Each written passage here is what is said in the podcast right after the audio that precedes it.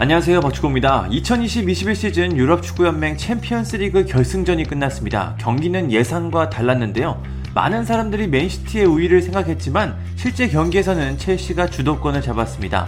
전반 39분 티아고 실바가 부상으로 쓰러지며 위기가 있었지만 전반 42분 마운트의 엄청난 패스를 하베르츠가 해결하며 리드를 잡았습니다. 과거 페르난도 토레스의 골이 생각난 장면이었습니다.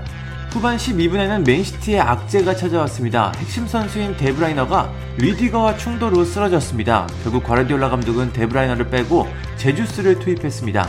데브라이너는 눈 밑에 멍이 든 모습이었고 머리에 충격을 받아 잘 걷지 못했습니다.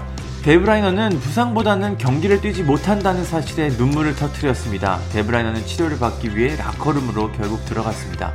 위기에 빠진 맨시티는 스털링을 빼고 세르이오 아구에로를 투입했습니다.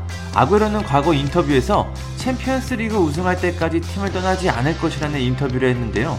이번 여름 작별이 확정된 상황 많은 맨시티 팬들은 아구에로가 우승과 함께 화려하게 맨시티 생활을 마무리하길 원했습니다. 아구에로는 열심히 뛰며 경기 결과를 바꾸기 위해 노력했습니다. 하지만 맨시티는 결국 첼시의 수비를 뚫지 못했습니다. 추가 시간이 7분으로 상당히 많은 시간이 주어졌지만 맨시티는 결정적인 한 방이 부족했습니다. 맨시티는 65%의 점유율을 가져갔고 슈팅 7개, 유효 슈팅 1개를 기록했습니다. 첼시는 슈팅 8개, 유효 슈팅 2개입니다. 맨시티는 유효 슈팅 자체가 적어 득점을 만들 수 있는 기회가 부족했습니다. 이번 경기에서 가장 아쉬웠던 건 펩 과르디올라 감독의 선택이었습니다. 과르디올라 감독은 평소 리그와 달리 귄도안을 수비형 미드필더로 세웠습니다. 로드리나 페르난지뉴가 있었지만 모두 벤치에 앉았습니다. 이번 시즌 귄도안은 자신의 공격적인 재능을 보여주며 모두를 놀라게 했습니다.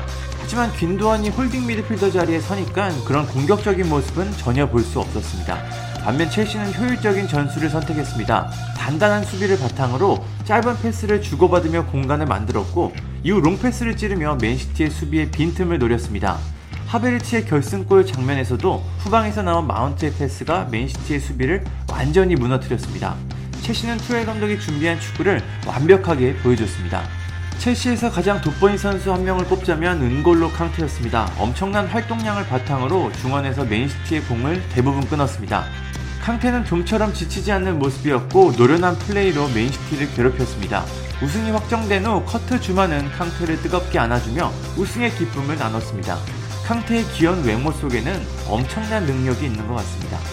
과르디올라 감독과 반대로 투헬 감독은 최고의 시즌을 보냈습니다. 시즌 중반 램파드 감독이 경질된 후 팀을 맡았는데 이후 첼시를 완전히 다른 팀으로 바꿨습니다.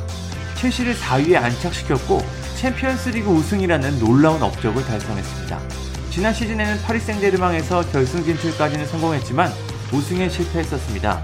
하지만 불과 1년 만에 투엘 감독은 결승전에서 행복한 미소를 짓게 됐습니다. 첼시가 9년 만에 유럽 정상에 섰습니다. 맨시티는 첫 번째 결승전에서 아쉽게 고개를 숙였습니다. 역시 스포츠에는 예상이 통하지 않는 것 같습니다.